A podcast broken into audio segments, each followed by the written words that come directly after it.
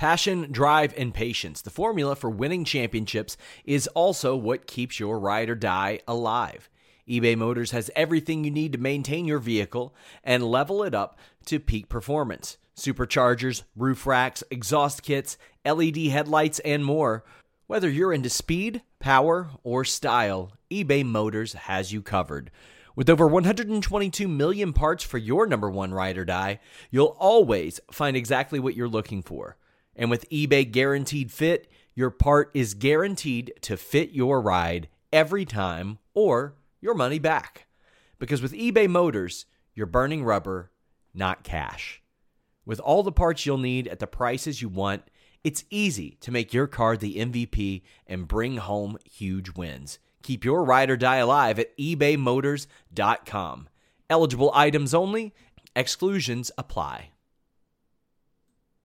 When you need mealtime inspiration, it's worth shopping Kroger, where you'll find over thirty thousand mouthwatering choices that excite your inner foodie. And no matter what tasty choice you make, you'll enjoy our everyday low prices, plus extra ways to save, like digital coupons worth over six hundred dollars each week. You can also save up to one dollar off per gallon at the pump with fuel points. More savings and more inspiring flavors make shopping Kroger worth it every time. Kroger, fresh for everyone. Fuel restrictions apply. What's up, you guys? Sean Ross Sapp, managing editor, Fightful M M A dot com, here on the Fightful M M A and Boxing YouTube channel. Of course, this show will be later syndicated on our pro wrestling channel as well. But if you're watching over there, head on over to the M M A and Boxing channel, subscribe. I would really like for us to hit that one thousand mark. Uh, we are getting closer by the day. Showdown Joe, I, I would say he has the week off. He doesn't. James, Joe is traveling to Kazakhstan, which I have heard is the world's leader, leading exporter of potassium, and that all other countries have inferior potassium. Potassium is more, right? Apparently. Apparently. He's there for Titan. Uh, as it turns out, next week is Christmas, so I told James we're going to Frankenstein together a Fightful M M A podcast. You'll have some of his interviews. Hopefully we'll talk to Joe about the Rizin show, uh, but I know that... M- Myself and uh, James will be talking about the Rizin show. We'll talk U F C two thirty-two at the end of this show and put it together uh, with some unique insight next week. And uh, the following week, Joe will be in Japan still from that Rizin show. So no Joe until two thousand nineteen. My God, I can just feel our our, our budget freeing up as, as we speak. He's got that Brock Lesnar schedule, James. He does. Hey, he's a busy guy. It's never, never, uh, n- never a bad thing to be busy like Joe is. He's getting those frequent flyer miles. I hope uh, you know he's racking those up so he can go on a nice vacation. Uh, you know, after after he does all his work. In true Lesnar fashion, I can confirm that U S A D A lost his drug test that we had him take a couple weeks ago. Didn't go into the system. It was a mess. So Christmas is coming up. What what plans do you have, James? What's your Christmas look like? I have to go back to Toronto. Um, so I'm actually leaving on Monday and I'm heading back and I'm staying with my in-laws. Not my choice, but uh, hey, you got to keep the wife happy. So uh, we're going to be heading back because I'm pretty happy here with my family and everything. It's It's been good, but I uh, know we'll head back and going to catch up with some friends. I'm actually going to be watching uh, the U F C two thirty-two card with a, a group of my friends so uh, in Toronto. So that'll be good, but uh, just taking it easy. Like, it's weird to put that off switch on, but I pretty much have to because like it's going to be pretty tough to do interviews at my in-laws. So, uh, I mean, I'll be doing some podcast stuff, but uh, Uh, in general, not not doing a whole lot of work, which is very unusual for me. Well, this was a packed weekend in combat sports. Canelo fought, Bellator two twelve, two thirteen. In case you forgot they were in Hawaii, they had those guys parading around in Hawaiian shirts and had their announce table dressed up like a goddamn tiki bar. Uh, but you also had U F C Milwaukee. What show stood out the most to you? Yeah, that's tough. I think the Bellator Hawaii card, the, the two thirteen card with Ilima-Lei Macfarlane, and I know we're going to touch on this later, but to me, that really stole the weekend. I know the, the Fox card was great, the, you know, as far as them ending their deal with Fox, that was quite the card to go off on. Um, you know, everyone talking about Barbosa and, and Hooker and, and, you know, so much stuff that came out of that card. But to me, um, Bellator got to Hawaii before the U F C. I love the way they did the production. I mean, I know that the pacing was a little bit slow on some of the cards, um, but in general, I think they stole the show because they were there before the U F C. Everyone's dressed up in Hawaiian stuff, and I love them doing the old school pride entrances where they get the fighters to walk out before the card starts. To me, that was the, the story of the weekend, and I, you know, we'll talk about this later, but I think Ilima-Lei Macfarlane is a, a star for Bellator, and I think that was one thing the U F C definitely missed out on. So to me, it was Bellator this weekend. Well, let's talk about the, the subject while it's hot. I thought Ilima-Lei Macfarlane was the story of the weekend, and Bellator, given the news over this week, looking pretty good head-to-head with U F C in a couple of instances. Ilima-Lei Macfarlane is the reason Bellator went to Hawaii. And you know, I, I question why they do back-to-back nights. This was a smart decision. They took the right cast of people. They knew it's going to cost us quite a bit to go to Hawaii. So they ran a lightweight championship fight Friday night, a women's flyweight championship uh, fight Saturday night. You had Machida there. You had Neiman Gracie there. You had a lot of good stuff on Bellator two thirteen. But the story was Ilima-Lei Macfarlane. I can't put over Bellator enough. As, as often as I say they are a confusing run company and a lot of their decisions don't make sense, and they don't. They could, I don't know that they could have done better with Ilima-Lei Macfarlane than they did. She, like, like from, from implementing her culture and what she likes to, into the weigh-ins to the card. And I get why they did the Hawaiian shirt and the tiki bar thing. They wanted to let everybody know where the hell they were. That, that's what they wanted to do. I thought they just, they knocked it out of the park with Ilima-Lei Macfarlane on Saturday night, James.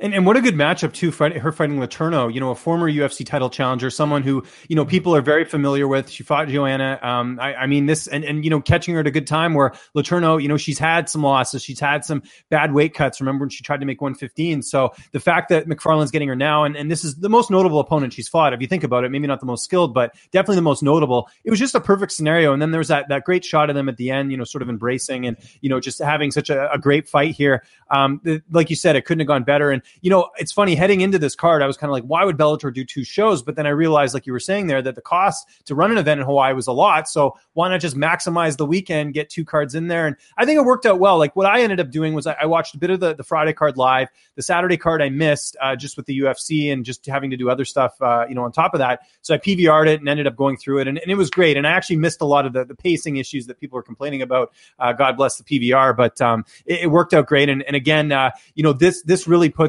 uh, you know, Bellator going forward, having Macfarlane as a chip they can use, because again, this the weekend was all about her, and I think they can use her for any card going forward, and, and it will drop quite well. The pacing was much worse Friday night than Saturday night. I don't yes. know what Bellator thought that, that people wanted with a main event starting past one a.m. Eastern, and I get there's a time difference in Hawaii, but if I'm U F C or Bellator, I'm running these shows at a pace as briskly as possible to please your live viewers and your television viewers. You have talking heads on the payroll for a reason. You yeah. can, if there's a, a barn burner of a fight after all the other fights are over, have Chael Sonnen and Jay Glazer break it down and then blast on your social media. If you guys missed this awesome fight, we have it again, and we have our experts talking about it in addition. I mean, I mean there's nothing wrong with that, and that, it's so weird. Every every sport tries to get over quicker. These guys want to want to extend it, and, and they act like they can't fill the T V time slot. Yes, you can. It's ridiculous. Uh, speaking of things that are horribly paced, Lyoto Machida and Rafael Carvalho. This was a Lyoto Machida fight. A lot of teeps moving backwards, a lot of body kicks moving backwards, a lot of footwork. That is just what it was. This is, and that's a, that's good for Bellator because he is a big name. But I can't wait to not care about the next Lyoto Machida fight. This, there's not a lot to break down because it was what every Lyoto Machida fight that I've found boring was. And you're going to have those people, well, actually, I appreciate his style. Good for you, man. I don't. What'd you think of this one? I, I'm with you there. Probably one of the worst fights on the card. That's what you expect the odd time with Machida. You do get these snoozer of fights. But really, Sean, this is the best case scenario for Bellator. The fact that Machida won, because now you have the potential matchup, the potential rematch between Gegard Mousasi and uh, Machida. And, uh, you know, th- that could happen in a number of ways. I mean, if Lovato Junior beats Mousasi, then you could still do that fight. Yeah. And if it doesn't, then, you know, obviously you, you get the fight for the title. So so it's really great. Um, we should mention Carvalho missed weight for this fight. I wonder if this was his last fight at eighty-five. You know, he's had some issues making uh, middleweight. Uh, I think he would be an interesting addition to the two oh five pound weight class. Or Bellator maybe just splits with this guy. He doesn't speak English. He doesn't really speak, or he sorry, doesn't really, uh, you know, sort of um, uh, go towards the, the type of audience that they're looking for. Um, it seems like they're not a fan of a lot of these international fighters. So I don't know if, you know, this might be the last of him, but at the very least, he should go up to two oh five after this. But the right guy, I mean, in terms of what Bellator wanted, the right guy won. If Machida lost, no one wants to see a rematch between Gegard or, or even Lovato Junior facing Carvalho. I think uh, people are intrigued by a potential rematch between Machida and Mousasi because, you know, frankly, they're different fighters than when they fought the first time. Yeah, I think it's interesting how how much the pro wrestling and M M A worlds parallel one another in that a guy like Carvalho can come off of two losses. A pro wrestler can be booked really badly. And if he gets cut right now, he's got a lot of options. You got One F C that's got a, a national T V deal. You've got Rizin out there always looking to get talent. P F L wants talent. Combate wants anybody. I don't know if he would be a fit there. But also the two people he lost to, Mousasi, Machida, you might as well move on to two oh five. Well, what do you yeah. got at one eighty-five now? You had a run. You defended your title three times, technically. He had a great middleweight championship run. And Bellator has been quick to part with some of their champions, which sh- surprises me. I mean, they they got rid of Brandon Halsey. He gone. But uh, I agree with you. I think two oh five is the best bet. I think if he does get cut, somebody else will pick him up. But I don't know that he's that much of a priority or a... a selling point for Bellator to necessarily hold on to. I hope they do, though.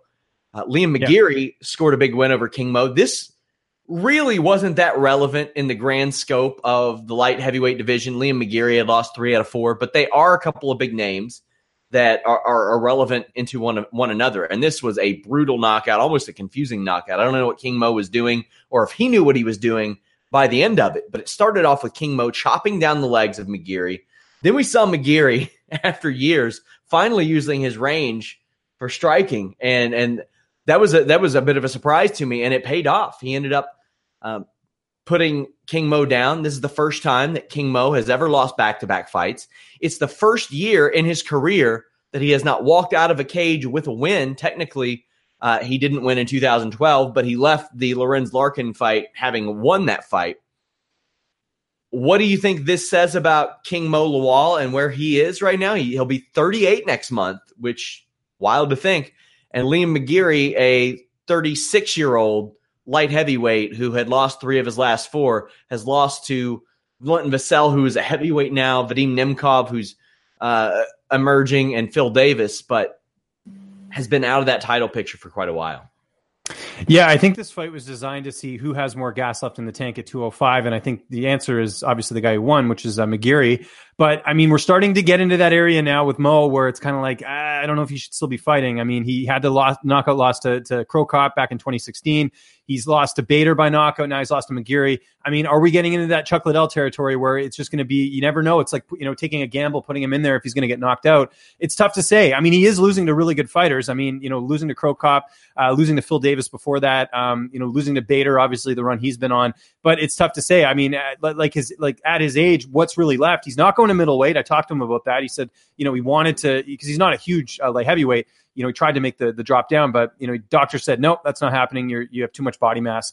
So I don't know where he goes. Does he go to heavyweight? But to me, it's like you're, you're still, you're even at more risk of getting knocked out here. So I don't know what they do, but I hope regardless of what happens, Mo stays with Bellator in some sort of capacity, whether it's broadcasting or anything along those lines. Um, like I told you that story about him last week with Quentin Jackson, which was yeah. hilarious. I told you that off air, but um, I mean, I mean, it just goes to show that this guy has a personality. They should utilize it. I know Bellator has things kind of full in the broadcast booth, but I think Mo's someone they should keep around. But in terms of him fighting, I think this is probably it, Sean, to be honest. I mean, I don't know what he needs to accomplish at this point. I think he'll still get a, still stick around and probably get a few more big paydays because every time he fights, it's a pretty solid payday. I don't know if he's a fit as a broadcaster. Sometimes he gets ahead of himself when he talks and he's a little hard to understand. Uh, but I think that he is a valuable person to have. Neiman Gracie, the Gracies.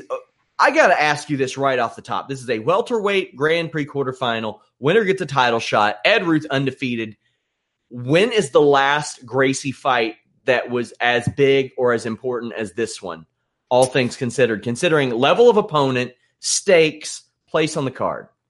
Oh, geez, you'd have to go way back. I was going to say most notable Gracie to fight uh, before was there was the Gracie who fought in the U F C. I can't remember his name. Uh, the, I think he was like a light heavyweight who who ended up losing. But no, that you're. You, Yes, yeah, it might have might have been that one, but uh, but I mean, in general, it's been uh, yeah. I mean, this is this was a huge fight, and good on Bellator. I mean, we haven't seen them do too many prospect versus prospect matchups, but this to me says who's ready for that next step, and we know it's Neiman Gracie at this point. Great yeah. win for him. Uh, another, like, I, you know, I, I talked about this earlier this week, just, you know, Bellator has done a good job of gathering prospects. I mean, for an organization that doesn't do the tournament format anymore, that doesn't, you know, get a lot of these, uh, you know, guys from, you know, L F A like the U F C does. They have had some good signings, and Gracie's one of them. And a guy that, you know, has that last name, you can sell that. This is a big, another big win for Bellator here, seeing Gracie win, as opposed to Ruth. Ruth's great, and he has the rest, the wrestling credentials, and he'll be fine. I'm sure he'll be back, uh, you know, anytime soon. I mean, we forget he's only got, uh, you know, seven career fights now. But Gracie, I mean, this this is a dark horse in that tournament, and I think there's a very good chance of him, you know, pulling off some upsets here with his ground game, and still relatively young. I'm excited for him, but this is a big win for him and for Bellator this weekend. He's got to be begging for John Fitch to win that fight.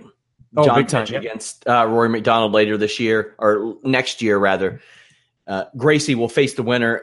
I, I don't know if I need these tournament fights to be five rounds. I don't know if that's necessary. But in Neiman Gracie's case, you better believe he's happy that it was, because he's not taking Ed Ruth down. Ed Ruth took him down, but he made Ed Ruth take him down by putting his hands on Ed Ruth. I thought that was was fantastic. A really great performance out of Neiman Gracie, and still lots of room for Ed Ruth to grow. Over on Bellator two twelve, uh, Taiwan Claxton gets wins, uh, gets a win. A J McKee gets a win. We expected this, James. They're going to win these fights. It's time to – I say it's time to give A J McKee a big opponent. They've tried. It's fallen through a couple times. It, it has. Um, you know, do you give this guy a title shot at this point? I mean, who knows what they want to do, because you do have that fight between McKee and, or sorry, um, Aaron Pico and Corrales, which I think would be right up there too. You know, Manuel Sanchez lost. I mean, who's really, I mean, for as stacked as welterweight or as featherweight has been uh, in that division, I mean, right now there's not a clear-cut contender, but I think McKee might be the guy, and people might say you're rushing him, but really, I mean, wouldn't this be a fight to determine how good he really is? I mean, him fighting uh, th- his opponent this week, I mean, who I didn't even really know much about. I mean, it's just it's just another, you know, footnote on his on his resume. But to me, he's you know he, he's looked far more impressive against other opponents, and uh, you know I, I think he's potentially ready for a title shot. Now, here's the question of what they do, and I'm sure we'll talk about the main event there. But I mean, does Patric- or, uh, Patricio move up to fifty-five to fight Michael Chandler? There's been a lot of chatter on social media. If that happens, do you get A J to fight for an interim title or something? I don't know. There's a lot of options, though, but Bellator having A J McKee on their roster is a good thing. This guy is another potential superstar for the promotion. Yeah, he is the complete antithesis of his father, too, in, in the cage. Like, I mean, he's got those skills, but also very exciting. Javi Ayala defeated Frank Mir via submission to punches in round two. Mir, surprisingly, not forty years old yet. He's going to keep fighting. He got a big deal from Bellator. Why not? But he's at the point where he has not won a fight since July two thousand fifteen, where he faced Todd Duffy, who also hasn't fought since then, which is wild, but remarkably consistent for Todd Duffy. Got beat by Fedor, got beat by Hunt, got beat by Arlovsky, got beat by somebody way down low. Before this fight, the people that beat Frank Mir were legends, because that's who he got booked against. Fedor, Hunt, Arlovsky, Barnett, Overeem, Cormier, Dos Santos, Carwin, Lesnar. Like, even even when he lost to Brandon Vera, Brandon Vera was a, an emerging name. This is the first loss to someone like Javi Ayala for in, in, a, in a long, long time, which shows you where the, the Frank Mir skill set is. But but what did you make of this fight?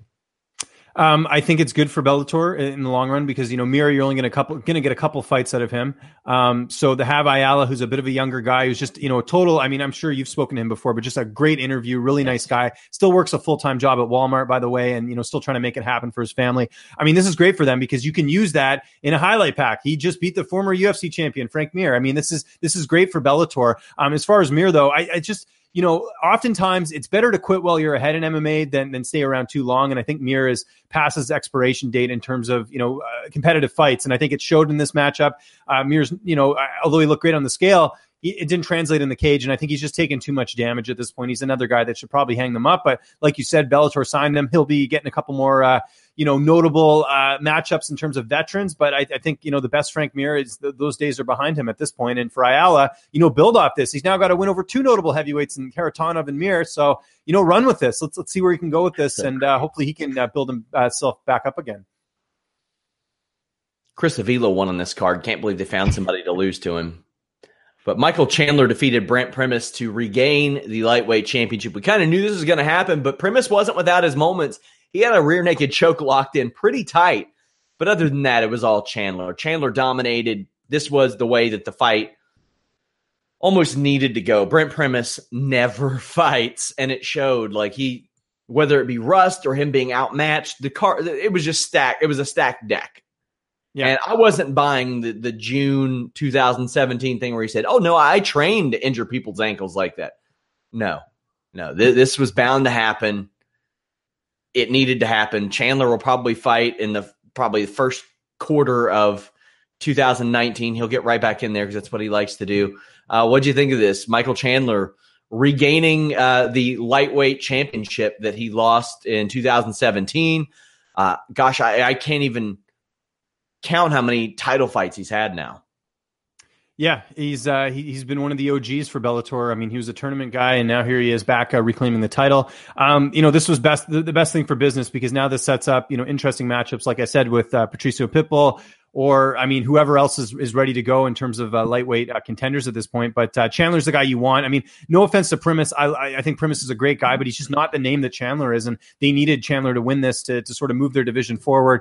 Just a lot of bad luck for Brent Primus. I mean, obviously he, uh, you know, became a dad, and then he had the injury, and so there's all these things that have sort of delayed this. So hopefully he'll get back to the drawing board. He's just had a lot of bad luck, um, but I, I think he won some fans over. There's a lot of people writing him off in this fight, and he didn't look like a guy who was such a big underdog in this fight. Uh, he had his moments, like you said. So back to the drawing board for Primus and for Chandler. Lots of big money fights. I mean, we have to remember that he decided to stay with Bellator. He had the opportunity to go to the U F C, but obviously getting paid a little bit better. So now let's see what Bellator, Bellator can do in terms of their matchmaking, get some big fights. I think the Pitbull fight's kind of interesting just because there is a lot of talk and there's this kind of narr- narrative out there. It's like, who is the face of Bellator uh, since since it's been around? And those are the two guys that have still been under there, uh, that were still there from the Bjorn Rebney era. So, I mean, I, I think that fight makes sense next uh, for, for both parties.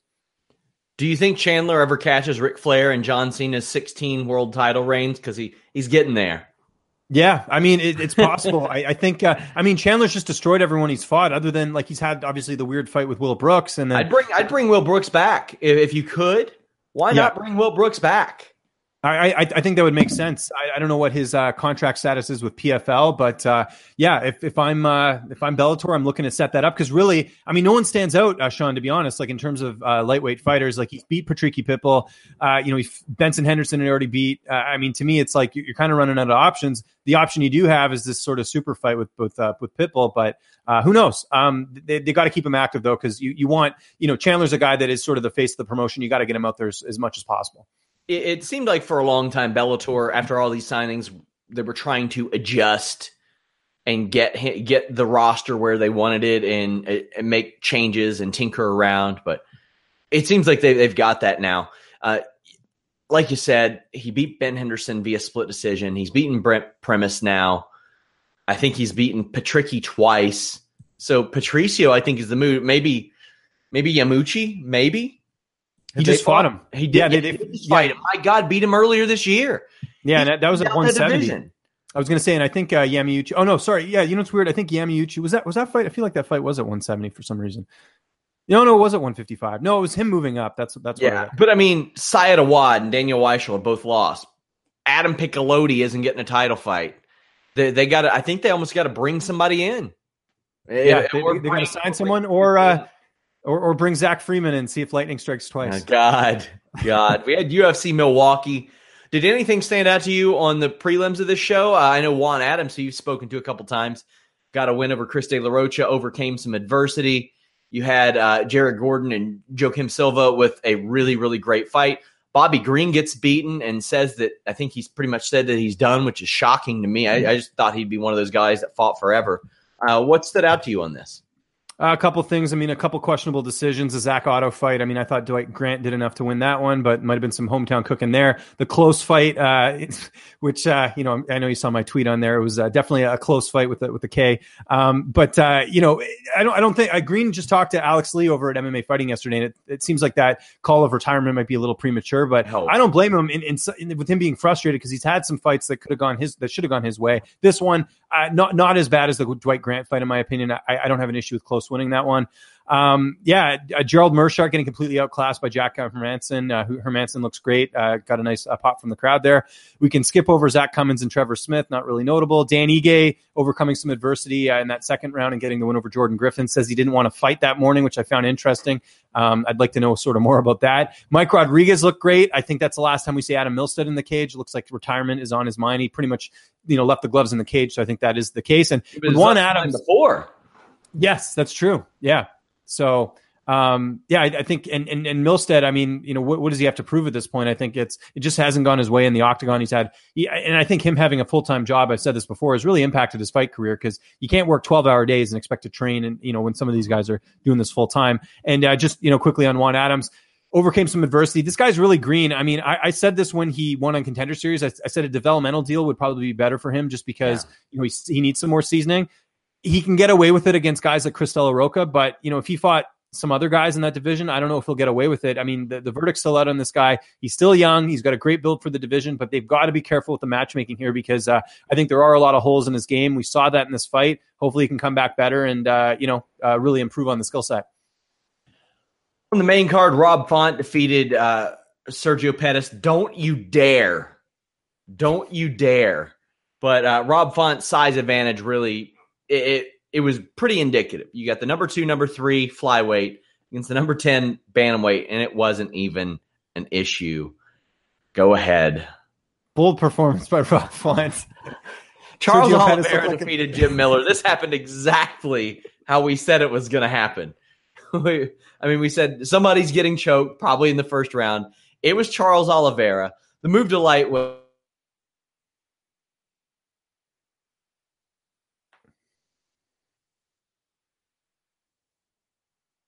Oh, still got you there? It's paid off for his wallet.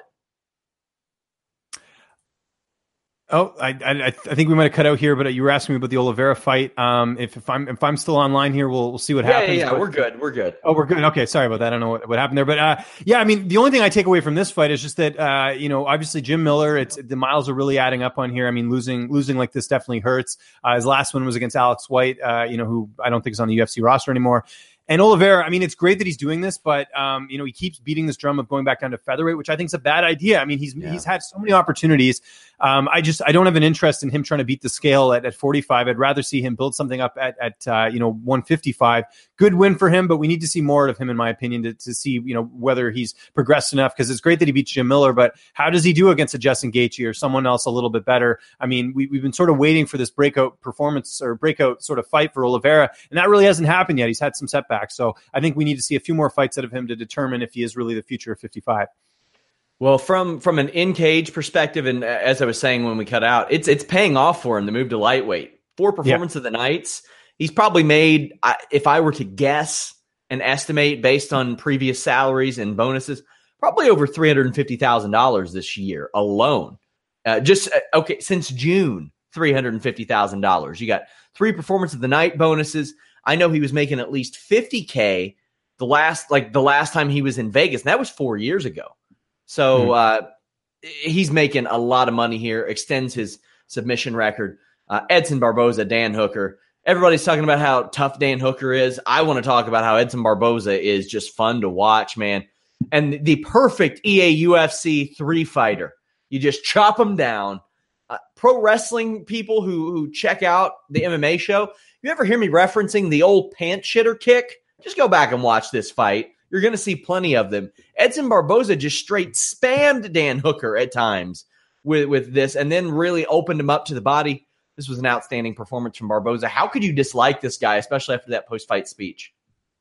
It's just so surprising, in my opinion, because when have we seen someone lose fights, two fights in a row?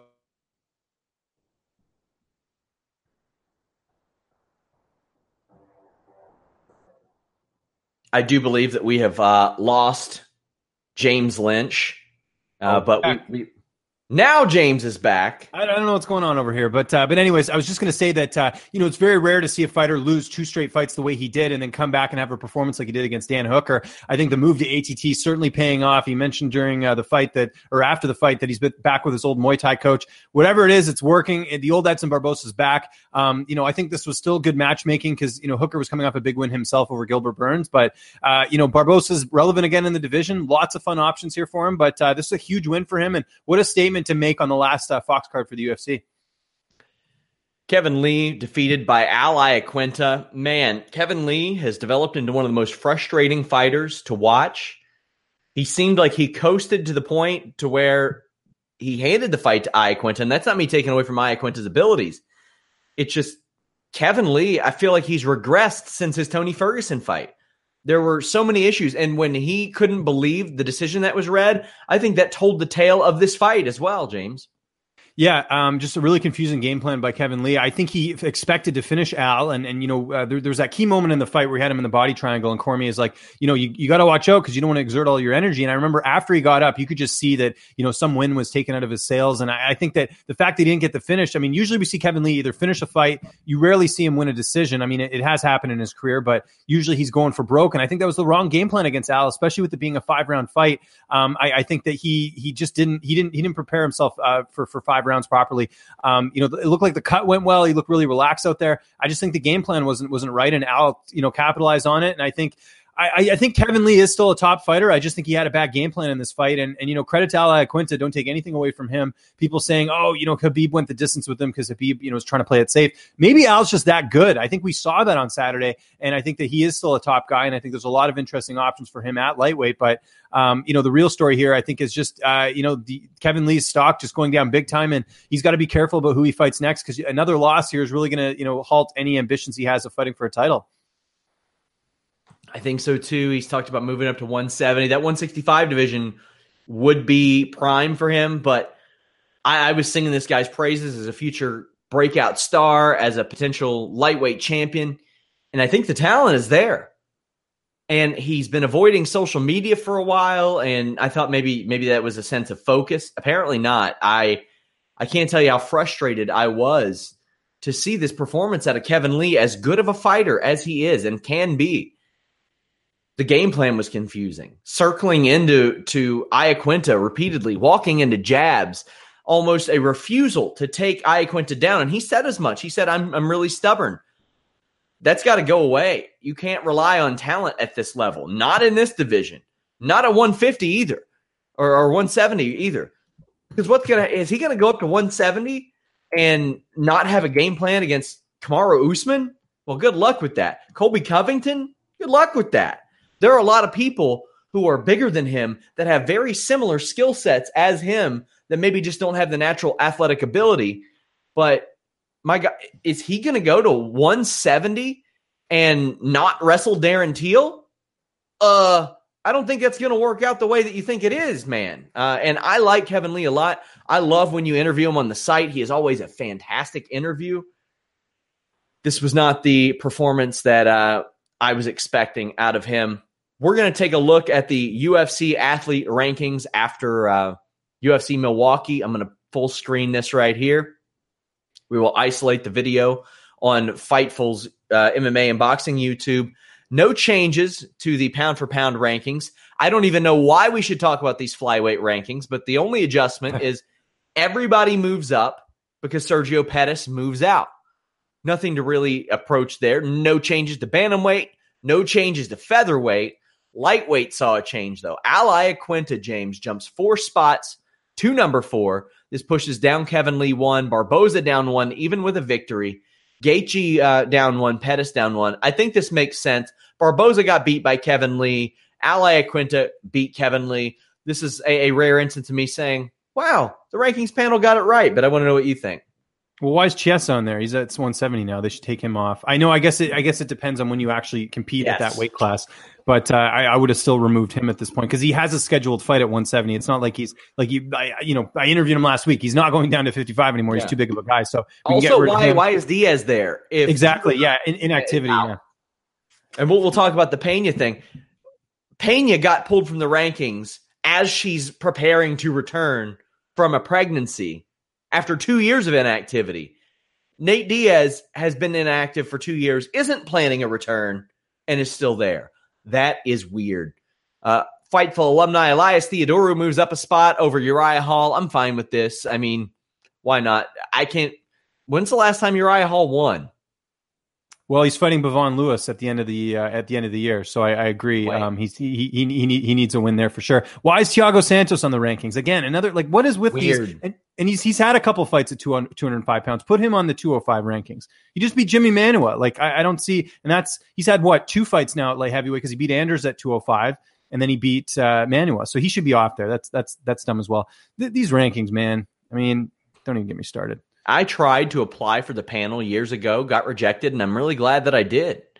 Uh, it's it's real weird. They really need to expand it. They need to incentivize. Uh, I, I don't know if you could pay people to rank these guys. I don't know if you could implement contemporary. I mean, my God, when we find out how much Chuck Liddell was making to be in the U F C, he better be watching every U F C fight. Yeah. He better be keeping up with that. That way he can be a part of this panel. No changes to the light heavyweight division, heavyweight division, women's strawweight division. Uh, but we see big changes at women's flyweight. Nico Montano gone out of the rankings due to inactivity. Sajara Eubanks moves up one. Caitlin Chukagian, in a loss, moves up one as a result. Joanna Jędrzejczyk moves up three, as she was uh, originally ranked at number six, seven. Joanne Calderwood up two. Everybody else seems to move up one until Montana De La Rosa debuts. But really, the, the talk is Joanna Jędrzejczyk as she keeps moving up and the confusion around what she's doing at strawweight. What, what are your thoughts on that? Yeah, I mean, that's a tough one because, I mean, it seems like she is going back down to strawweight uh, for her next fight. So do you keep her there um, at flyweight? It's it's really tough to say at this point. Um, I, I guess I, I, I kind of don't blame them in, in this instance for having her in, in both rankings, but having her as four, I mean, I, I guess I don't even know how you determine that because she lost at flyweight. She doesn't have any wins at flyweight, like in the U F C. So, like, why is she four? Because she lost to the title fight? Like, go fight for the title and then you'll, you're guaranteed to be ranked top five. Like, you know, it just seems weird. So I don't know. I, I personally, I would take Joanna off flyweight, keep her on strawweight, and yeah, I don't know. And I think, you know, open up another spot at flyweight because because really, I don't know. It, it doesn't, just based off what she's saying and what the U F C is saying, it doesn't seem like she's going to stay at flyweight uh, for her next fight. Yeah, so and we'll Sajara see. Eubanks has already announced that she's moving up, so that'll be gone. So you look for Joanna to move up even more soon. Uh, women's bantamweight, you had Pena moved out of there, so that pushes everybody up a spot. The big winners were Tanya Evinger, Lena Landsberg. They move up to Talita Bernardo at number fifteen. Anything here that stands out to you? Not much, just that how weak that division has become. I mean, it was sort of when Ronda Rousey was, you know, reigning supreme, uh, it was a pretty stacked class. You had Miesha Tate, you had, you know, so many other people, but now Um, you know, you look at some of the bottom of the rankings there, it's it's not very clear uh, in terms of, you know, uh, where, where people are placed. So uh, that's a division that's got, that's get built back up again. And it doesn't help that you have the bantamweight champion fighting for the featherweight title. And if somehow Nunes wins, I mean, that's really going to complicate things. So we'll, we'll see what they decide to do there. Nick Diaz says he's not fighting next year, despite what the U F C said. Um, we were talking off the air about this. This is not a surprise. No. Um I mean, I, I think it's just the fact that he's fighting Masvidal or was slated to fight Masvidal, I think tells you everything in that, you know, Diaz is only going to come back for a big money fight. And they offered him Tyron Woodley for the title and he didn't want that fight. So it's like, what is going to bring this guy back? I think he's personally done. I'm really sick of talking about Nick Diaz anymore. I used to be the biggest Nick Diaz. I've said this before. I used to be a huge Nick Diaz fan back in the day. And, you know, ever since he fought Anderson and he had that performance, which I know people loved, I did not like that fight. It was very kind of frustrating to watch. Yes. But Diaz just hasn't improved. And these guys expect all these big money fights. And, you know, with that comes their fans. And to me, that's the most annoying part. It's like these people saying like, yeah, he should fight. He should fight Habib. He should fight Woodley. It's like they haven't won in years, it, you know, especially like Nick. It's like, come on. So anytime I hear Nick Diaz's name until he steps in the cage, that is when I know he will be fighting. But I think at this point, you can't trust anything. Even if Dana White says the fight is good to go, it, it's not. You know, the Diaz brothers, the fact that, I mean, if you want to know enough about Nick Diaz, just know this. Ariel Helwani, number one journalist in the sport, number one broadcaster, had to do an interview via text with Nick Diaz because he would not want to go come on the show or, you know, do a video chat or anything like that. That just goes to show you who you're dealing with here in Nick Diaz. U F C two thirty-three canceled. I mean, there will be a U F C two thirty-three, I'm sure. Uh, I don't know how they'll they'll pivot and, and change all that, but it was supposed to go head-to-head with Bellator, which is a banger of a Bellator card that night. You will be there, James. Uh, for Fightful, yeah, can't wait. Yeah, for Fightful. Uh, shout-outs to Bellator, even though they're not sending us the highlight videos anymore. I don't know what's going on. That has been a P R mess. I've had people asking me, hey, why haven't you posted the Bellator highlights lately? Bellator hasn't sent them to us. I checked with one P R, and they said, you're still on our blast list. I checked with the other P R, and they said, you're still on there, but I didn't get them either, so that's weird. But other outlets are getting them. Bellator, come on. This is the story of the one. As a maintenance engineer, he hears things differently. To the untrained ear, everything on his shop floor might sound fine, but he can hear gears grinding or a belt slipping. So he steps in to fix the problem at hand before it gets out of hand. And he knows Granger's got the right product he needs to get the job done, which is music to his ears. Call, click Granger dot com, or just stop by. Granger, for the ones who get it done. People want those highlights. And, and maybe this time, don't flag us as pirating them next time, and then uh, get us a copyright strike. What's going on, Viacom? Anyway, hell of a card that night for Bellator. Uh, and U F C, quite honestly, couldn't compete when they lost their main event. Not on pay-per-view. Also, at least from a Fightful perspective, you're dealing with N X T TakeOver Phoenix, which is going to be a big show. And I was looking at that, and I was dreading it. I was dreading that night. This, for me personally, I like it. For the U F C, I like the idea, too. What I don't like is moving Askren and Lawler back a month and a half. Uh, what yeah. were your thoughts on the, the cancellation of this show? I think it's expected at this point. Uh, I, I mean, really, this is better for the fans. I, there's nothing more annoying than having to flip back forth between uh, back and forth between a U F C card and Bellator card.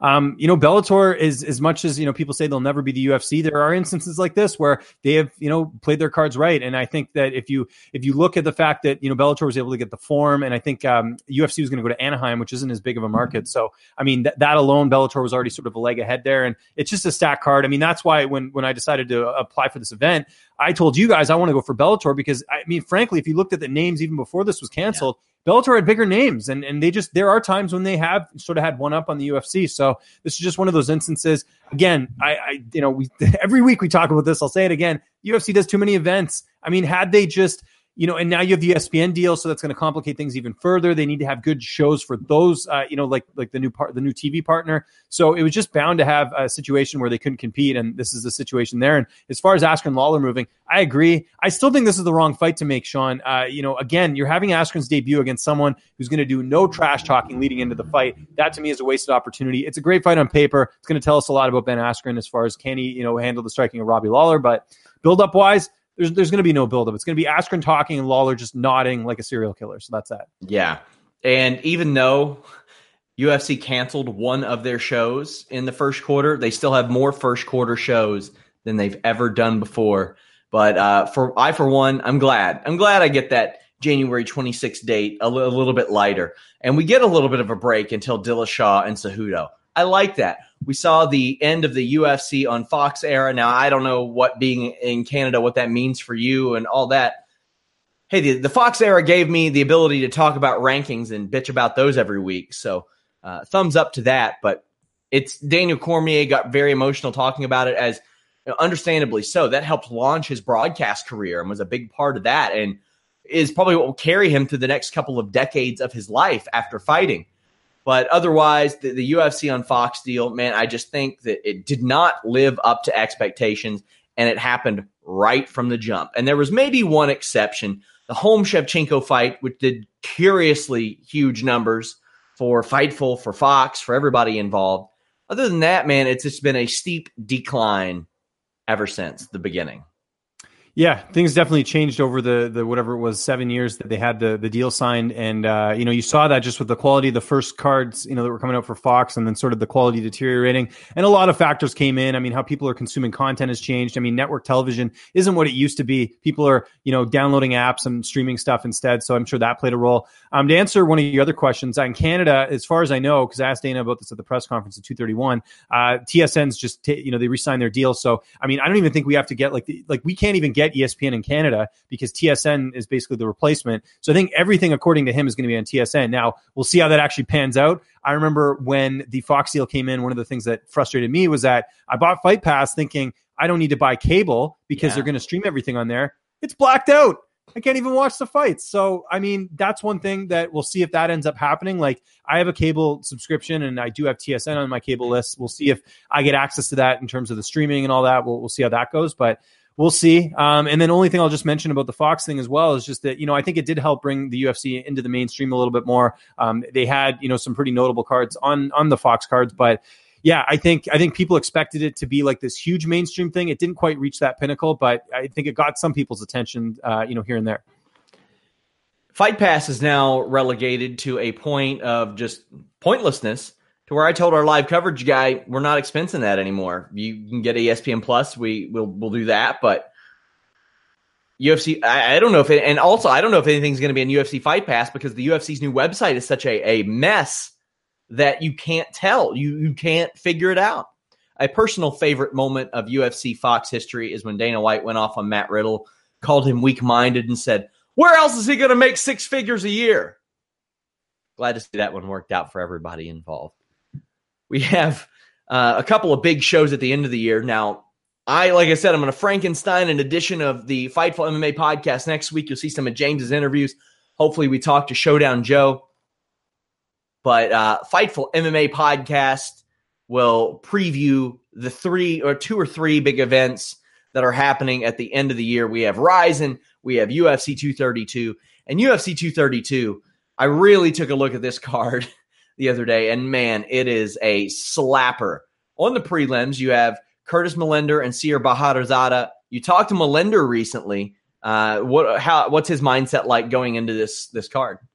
I think he realizes the opportunity here, you know, being able to fight on the same card as John Jones and, you know, kick things off. And he's had a great year. I mean, he's he's really been one of the guys that's been extremely notable uh, in the U F C. So big way to finish the year here, getting a win over a, a really a crafty veteran in C R. Um, so I, I think he's just, to me, he just realizes that the U F C's on his side here. I mean, he's he's you know had some, all of his fights have been entertaining. So I think for him, it's just it's a matter of just getting to that next level. Like if he gets a win here, we got to start talking about some more notable opponents for him at one seventy because he's been a really nice surprise. If, and I say surprise because if you remember him in Bellator and you remember him having some rough luck, uh, you know, early in his career, he's really turned things around, and it's been a really nice story to see him go. And for the Fightful audience, you can always talk some wrestling with Curtis too. So check that interview out if you haven't. But uh, he uh, talks a lot about Becky Lynch and how he's uh, he wasn't a fan initially, but now he's coming around. So uh, lots of good talk there in that interview. I like to hear that. He can visit Fightful Wrestling dot com if he wants. Yeah, Brian Kelleher, Montel Jackson rescheduled for this show. Andre Ewell and Nathaniel Wood. Then we got a name in Uriah Hall against Bevon Lewis, and I think Fight Pass is the right place for Uriah Hall. Lost four out of five. You never know what kind of fight you're going to get out of him or what kind of fighter you're going to get out of him. Truly one of the most frustrating fighters of all time in that regard. And if he has a great fight, you can slide it in there if there's some time on the pay-per-view or the prelims. I think it's a good placement for a guy like uh, Uriah Hall, James. This is a perfect matchup in terms of what the U F C is doing here. You've got Bevon Lewis, who you know has a lot of hype. He, he won on Contender Series. They felt he wasn't ready. Got him back for another Contender Series fight. Won that. Now he's in the U F C. And he's from Jackson Wink. He's undefeated. He's a guy that a lot of people, there, there's some hype behind him.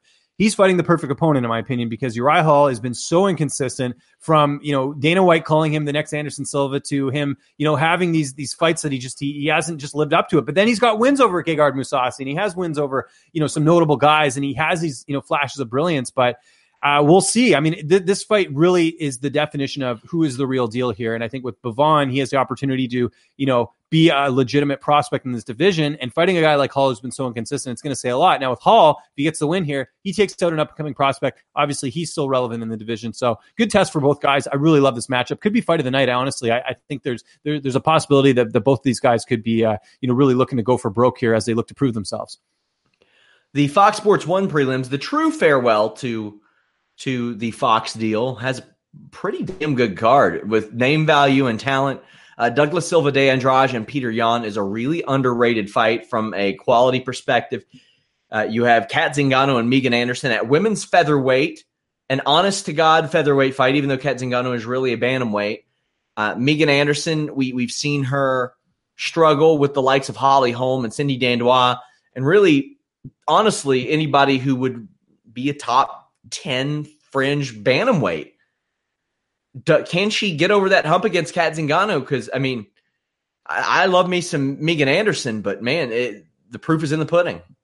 This is a huge test for Megan. I mean, there has been a lot of hype against her. There was people who legitimately felt like she could beat Cyborg. And, of course, when she fought Holly Holm, we discovered that she can't stop a takedown. She has a weak ground game, uh, like you like you referenced there. Um, there's going to be a lot of questions answered in this fight because, realistically, I mean, Megan is a true featherweight. She's she's huge. Um, I don't know if you saw the her do the Invicta commentary yes. or do the uh, post-fight stuff. I mean, she towered over the rest of the women. And I know there's some women that, you know, there's Alicia uh, Zappaleta, for example. She's four eleven. I mean, obviously, there's a clear case there. But in general, she towers over these fighters. She is a true definition of a featherweight. So if she can't beat, I mean, on paper, Kat is a better fighter. If you look at her accomplishments, you look at her ground game, you look at everything, she is a better fighter. But if Megan can't utilize her size here and, and get a win, I think it's really going to kill any momentum that she had. If she loses here, I mean, I don't know what the U F C does with her at this point, because realistically, this is a fight that she should have an advantage just with the size alone. Um, and, and the fact that Kat, you know, has had some rough luck. I mean, we, we have to remember that prior to her beating Marion Renaud, she was on a bit of a losing streak. And so she really needs to prove herself as well. So it's a huge test for Megan Anderson. She's got to pass, and if she doesn't, I don't know what the U F C does. And I don't know what this means for the future of the featherweight division either, because if Anderson loses, I mean, what do you got? Her and Macy Chase on, like, what are you going to do? It's crazy. Yeah. Uh, Megan Anderson is always the first name I point to when people say, who are some under-the-radar names that could cross over into pro wrestling? I immediately say Megan Anderson. She is. She has a great look. She's bigger than everybody, and she's into broadcasting and podcasting and all that stuff. She knows how to talk. She can sell something. Uh, I think that her upside is very good, but you got to prove it in the cage. And I, I man, I think that Kat Zingano gets this done, but I think it's better for all involved, except for Kat Zingano, if Megan wins this fight. You have Ryan Hall and B J Penn. Ryan Hall, who you never knew if he was ever really going to fight again in the U F C, because they I don't know if they even like him. A guy who has taken a six-year break, a one-year break, and now a two-year break. Uh, and is still only thirty-three years old in Ryan Hall, a just a supreme grappler, taking on Penn. You know they want Penn to win. You know oh, yeah. they want Penn to win. Yeah, yeah, no, no, for sure. And uh, you know, it's it, like I, I I spoke with Hall, and basically, you know, he just he had matchups offered to him, but some of them fell through due to injury. Some of them he just wasn't interested in. You know, in the U F C, when you start picking and choosing fights, you're going to get people against you. And uh, you know, I, I think this is. This is a good fight for B J because, of course, we're going to see who has the better ground game. I mean, clearly B J has, you know, years of experience over Hall, but he's getting up there in age, and it's it's not like you have to worry about the threat of Hall knocking out B J Penn. This is probably going to be on the ground. It's going to be a jiu-jitsu match, and I'm frankly intrigued because, you know, how much does B J have left in terms of his fight career? I you know I saw him uh, in July when he was on the he was there for Jose Aldo for the Calgary card. I mean, it didn't seem like he had any intentions of coming back, but now here he is. He's fighting Hall. He's got way more experience. I'm intrigued by this matchup. Just from a, a fan standpoint, I think it's very interesting. B J Penn's last win, two thousand ten. Wow. Yep. two thousand ten. How about this? The last time B J Penn went the distance in a victory? When do you think? Uh, I don't have it in front of me. Let me see. Was it... Uh, oh, gosh. Because he finished guys at lightweight, too. Oh, yeah. So.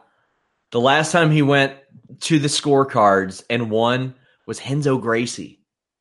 Oh, yeah. I even forgot about that. But that was enough. And if, if B J Penn wins here, I think that helps the idea of U F C going to Hawaii. I mean, that's another name. I mean, they'll put him on there no matter what. If he wants on that card, he'll be on there. But, whew. Andre Arlovsky, Walt Harris, it's a heavyweight fight. How am I supposed to decide what's going to happen between Walt Harris's natural athletic ability and his, I mean, sometimes he just puts people, put spits out with one second left, but he's never had, I mean, God, it's weird to say that Arlovsky is a top level win. I don't know that he's ever beat anybody of Arlovsky's level though. And that being said, Arlovsky is on his latest losing skid. As we've learned, that doesn't mean a damn thing to Andrei Arlovsky. He'll go on four-fight losing streaks and five-fight losing streaks. I mean, he lost five fights in a row, and the U F C kept him. He is two and seven in his last nine, and the U F C has kept him when he couldn't buy his way back into the U F C for a while. What are you expecting out of this fight? Another big question mark fight. Uh, what's interesting here is uh, Harris used to train an American Top Team. Arlovsky's at American Top Team right now. So I wonder if, you know, there's some, you know, maybe you can get some trade secrets or something like that. Uh, Harris has actually moved his camp. Uh, he's training with Eric Anders now, like full time. So he's he's at Spartan M M A and Fitness over there. I imagine not training with Eric right now with, with his uh, last fight. I'm sure he, uh, Eric had some surgery, so I don't think he's been getting to work with him. So we'll see if that pays off. Harris is one of those guys, a lot of promise, but just hasn't come through a lot of times. And this is a prime opportunity to take out a former U F C champion who's on a bit of a losing streak here. I think it's uh, it, it's an opportunity here for Harris to shine. But again, Arlovsky's had his moments. I mean, people forget that fight he had against uh, Tuivasa. Um, it was close. It wasn't like a clear-cut, like complete victory there. But uh, he, you know, but then again, I felt his last fight it was one that he should have won. So it's really about who has the more upside at this point in their careers. I have no idea. Um, I mean, this this could go either way. If Arlovsky wins, wouldn't surprise me. Has the experience, but if Harris wins. Younger guy, a little bit more athletic. Uh, we'll see. It's, it's a very toss-up fight, in my opinion. U F C two thirty-two main card is awesome. Chad Mendez in what is a real, real test after missing two and a half years. He came back and knocked out Miles Jury in quick fashion, but now he's facing the eighteen and one Alexander Volkanovsky, five and oh in the U F C. I think the winner of this gets launched into the discussion for a, a title contender. Uh, Mendez has already been there and competed for a title. Volkanovsky with a win over Mendez, I think, is a huge leap as far as name value for him. Oh, man, it's hard for me, based on what I, I know of Chad Mendez's skill set, to go against him. But, man, I, Volkanovsky has been just a, a wrecking machine. And it, assuming everything goes smoothly uh, with him and his weight cut, I mean, I know that he used to compete at welterweight and lightweight and all that, and has made featherweight pretty consistently. I think I got to give the nod to Volkanovski. How do you see this one going? It's interesting you say that because he's the underdog right now. He's plus one thirty on the on the scorecards or on the uh, betting odds right now. I just checked. Um, I, I'm with you. I think there's some more upside here with, with Volkanovski. He's an up, up and comer. He's got the momentum. He's on a huge winning streak. With Mendez, yeah, that was a great win over Miles Jury, and Jury's a tough guy, but Volkanovski's just looked incredible. I mean, what he did to Jeremy Kennedy, who I, you know, I, I don't think, Jer- I think Jeremy should, you know, realistically still be in the U F C. Didn't really impress that much, but to dominate him the way he did, and then to follow that up with some of the other performances, I think this guy's legit, and we're going to find out a lot about him. I, I, I honestly believe if there's a finish in this fight, whether it's Mendez or Volkanovski, and it's early in the fight, I think they could leapfrog the winner of Aldo and Moicano as far as the next title challenger. Now, of course, we got to see what happens with Holloway, but I mean, if Aldo wins, that's really going to ruin everything. But if Moicano gets a decision and there's a finish in this fight, I think you could see Volkanovski, especially if he gets the win here, potentially leapfrogging and getting that title shot. So we'll see. A lot at stake here. But, um, you know, I, I kind of favor Volkanovski in this one just because I think there are, you know, it seems like every fight he's getting better and better. And with Mendez, you know, we've seen it, but Mendez has also taken a lot of damage. He's been off for a while. He's getting older. I, I think Volkanovski should, I, I think there's value at him as the underdog for sure. For reference, my three, I got five on it. B J Penn plus four hundred. Douglas oh, wow. Silva, yeah, D'Andrage at plus two twenty. And Amanda Nunes at plus two thirty, uh, I think are, I got five on it worthy. Uh, I would normally say Gustafson, but man, I I don't know if that's the case this time. We'll talk more about that fight in a moment, and we'll keep giving you the odds. Uh, Corey Anderson, a plus one thirty-five against Ilir Latifi, a minus one fifty-five. This is a nice matchup. It might not be the greatest fight in the world in the cage, but a couple of guys that are going to be in your light heavyweight top ten for the foreseeable future, whether it be for lack of competition or just their, their ability to win the right kind of matchups. Corey Anderson, Uh, looked like he was going to be out of this top fifteen after losing to Manoa and O S P and Shogun. But then he comes back and beats Patrick Cummins and Glover Teixeira. And then you've got Ilir Latifi, who has just had a sneaky, awesome run at light heavyweight. He's lost to Ryan Bader and Jan Blachowicz and Gegard Mousasi.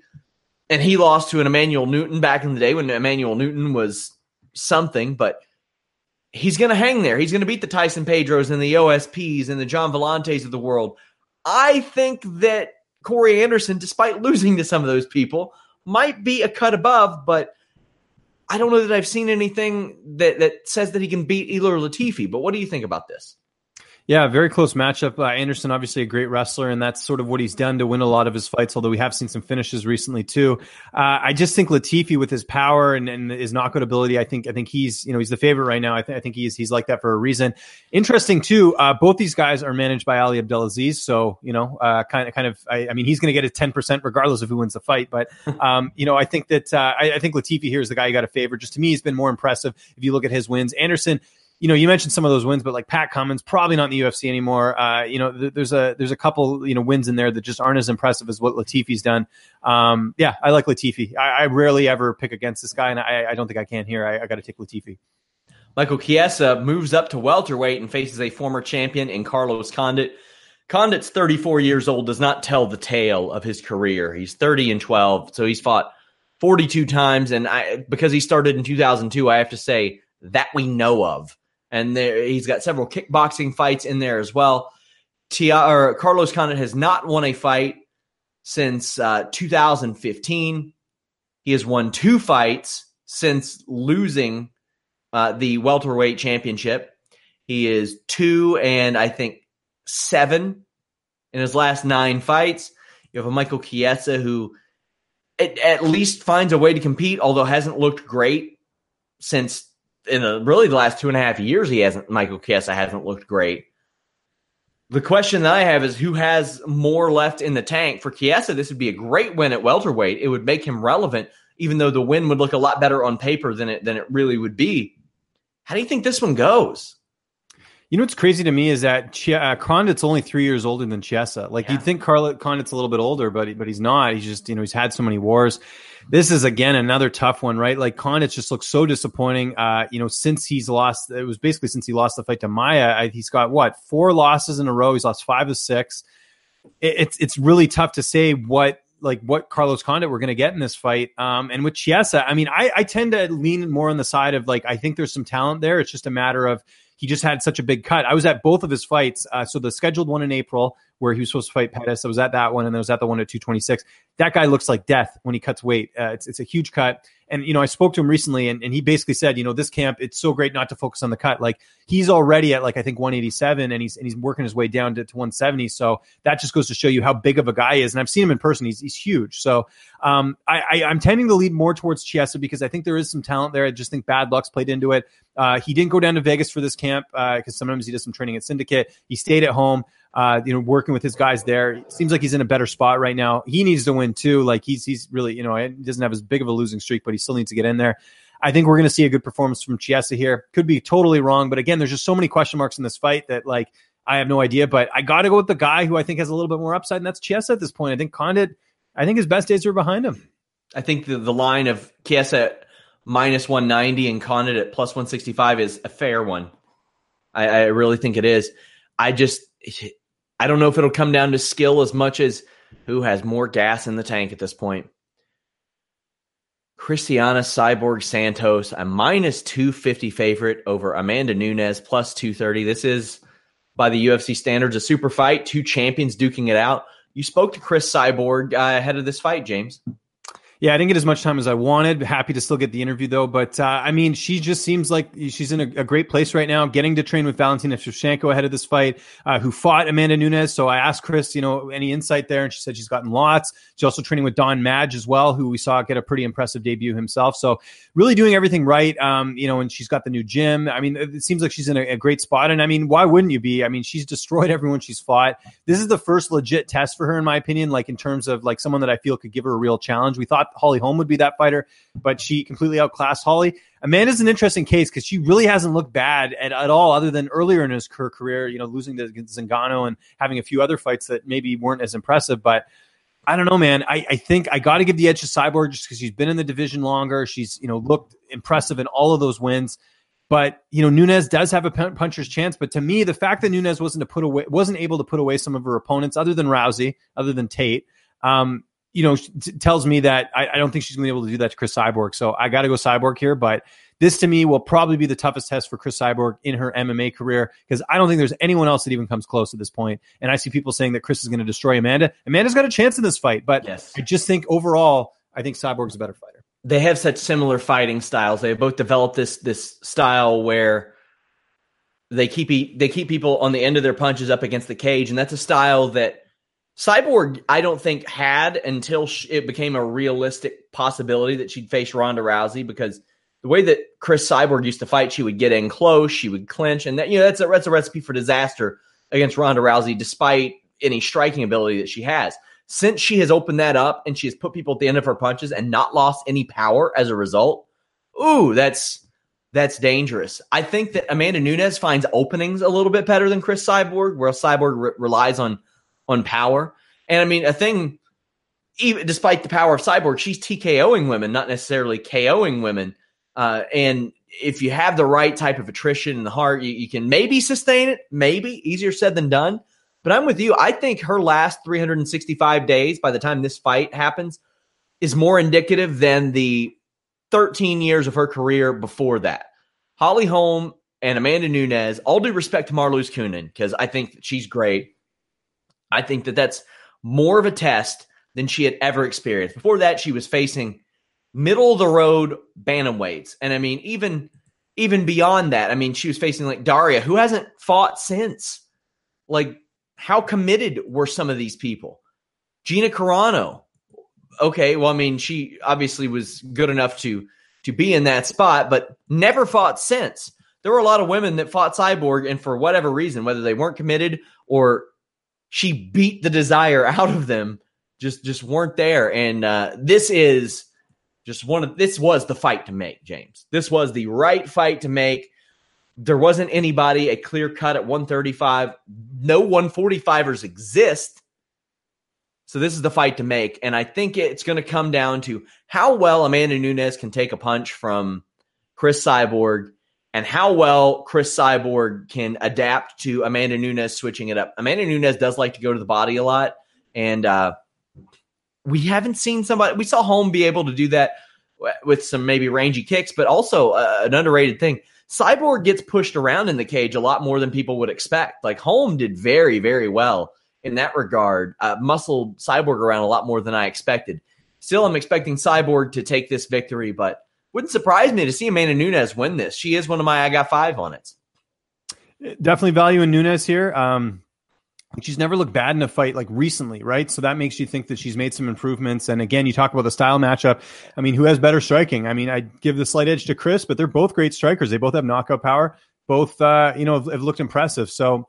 Um, I mean, the best case scenario for the U F C here is two things. Maybe not the best case scenario for the bantamweight division is either Nunes wins or you get a close fight that warrants a rematch. I think that would be great. I, I think there is a potential yeah. for this to be a close fight, and uh, I, I can't wait. Like, this is the type of fight that really, I think, um, you know, you want to see. You want to see someone be challenged when you have a champion who's so dominant. I think that's why people are so disappointed about the Demetrius Johnson and, and T J Dillashaw fight not happening, because you wanted to see a, a legitimate, like a real close challenge there. And, uh, you know, it never happened. And now we get to see that in the featherweight division. And it's just such a, so much is riding on this fight. Like, the future of the featherweight division is riding on this, because if Chris wins, let's say she goes out there and knocks out Nunes in the first round, what the hell do you do then? Like, it's like, they're going to have to keep pulling these fighters. Is Macy Chason going to fight because she won the Ultimate Fighter? No one knows. So I, I don't know. It's, it's, there, there's so much on the line here, but I can't wait, man. This is like, honestly, one of my favorite fights on the card. Main event's still my favorite, but still can't wait for this. And, and you can't trust Durandamy in a bantamweight or a featherweight title fight. You don't right. know if she'll make it there. You don't know if she'll take the fight. You don't know if she'll fight after that.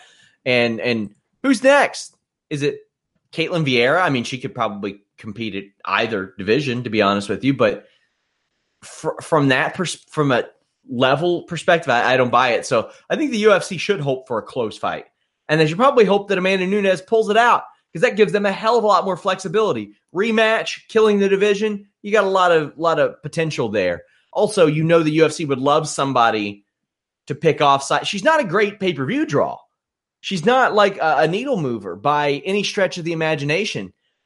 And uh, the woman who beat Ronda Rousey also beating Chris Cyborg, well, then you put Amanda Nunes' name in that greatest of all time talk, which she might already be in, but can't wait for that fight.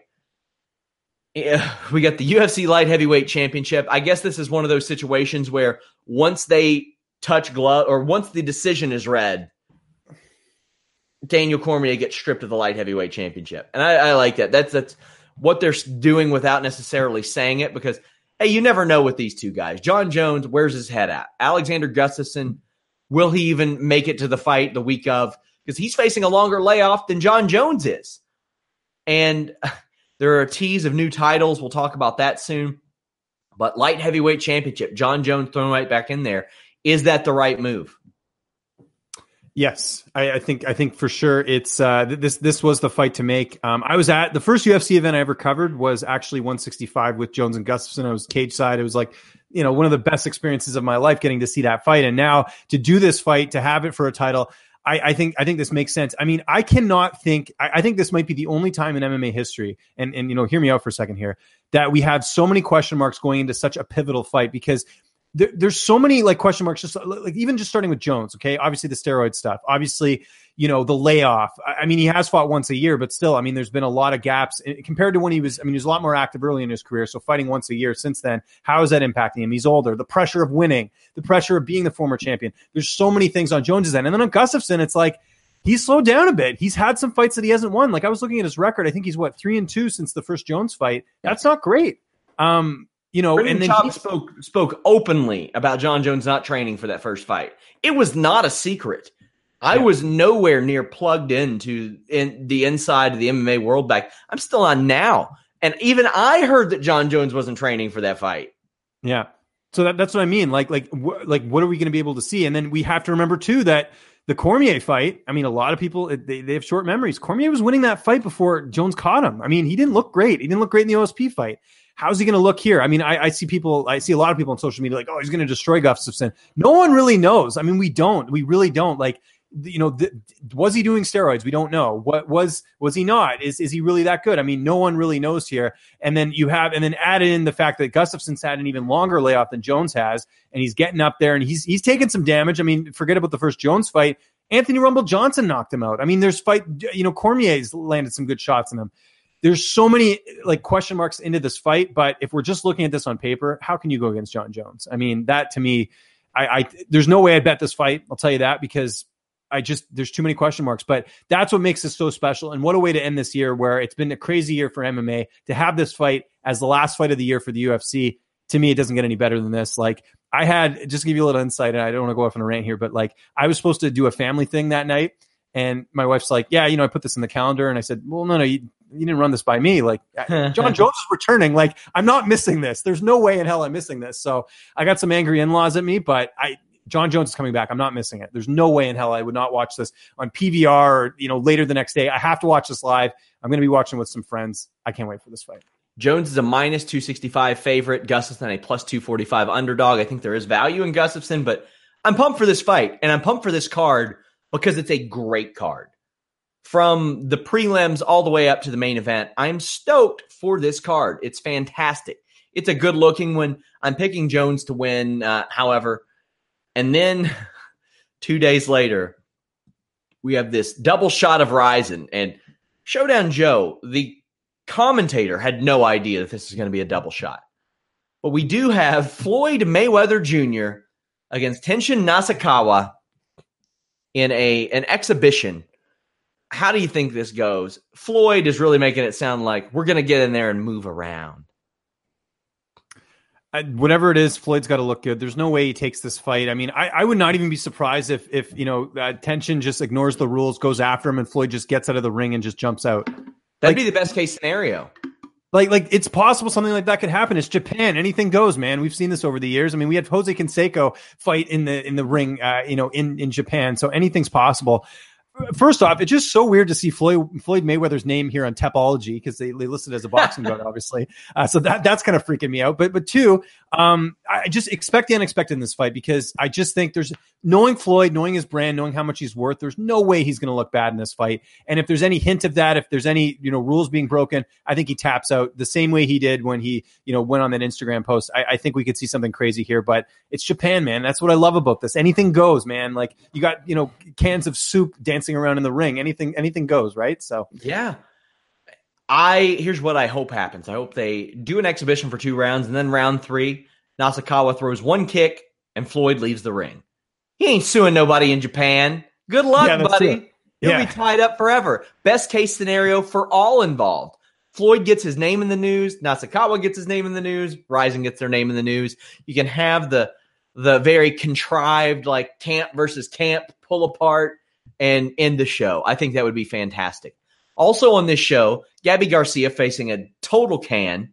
You have uh, Rina Kubota uh, in action. You have Kana Asakura against Ayaka Hamasaki. These women's fights, what stands out to you? It's just wild. Gabby Garcia, Floyd Mayweather, same show. Well, I, I'm I'm actually intrigued with the uh, Shinju Eau Claire fight. Uh, I've been pretty high on her the last couple of years, and she's making a return. She hasn't fought since the last uh, Rizin card because uh, she had surgery, and uh, you know she's making her comeback. She's fighting someone who's oh and oh. But I I mean, this to me looks like sort of a setup fight for her because they they love her in Japan. She's a good looking girl. She's a flyweight. I mean, there's a lot of uh, ways you can market someone like this. So I think they're going to go on her. But yeah, the Gabby Garcia. I mean, it's just a, you know it's a freak show. Uh, the the Reina fight. Um, you know some intrigue there. Uh, Reina's looked good with that seven and two record. Um, I, I mean, there's a A lot of interesting matchups here. Am I going to stay up and watch it? Potentially. Um, my birthday's on New Year's Eve, so you know sometimes I stay up and watch the Japanese cards, but we'll see. Um, but yeah, I mean, as far as they always deliver with the women's fights, so you can. I, I think you got to watch all of them, right? Because there's always something interesting that can happen.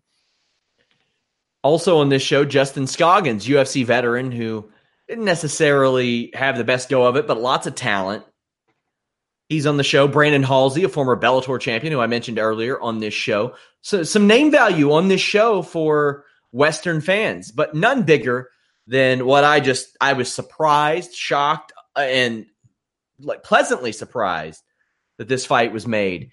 Kyoji Horiguchi versus Darian Caldwell for the inaugural Rizin Bantamweight Championship. This is one hell of a fight, James.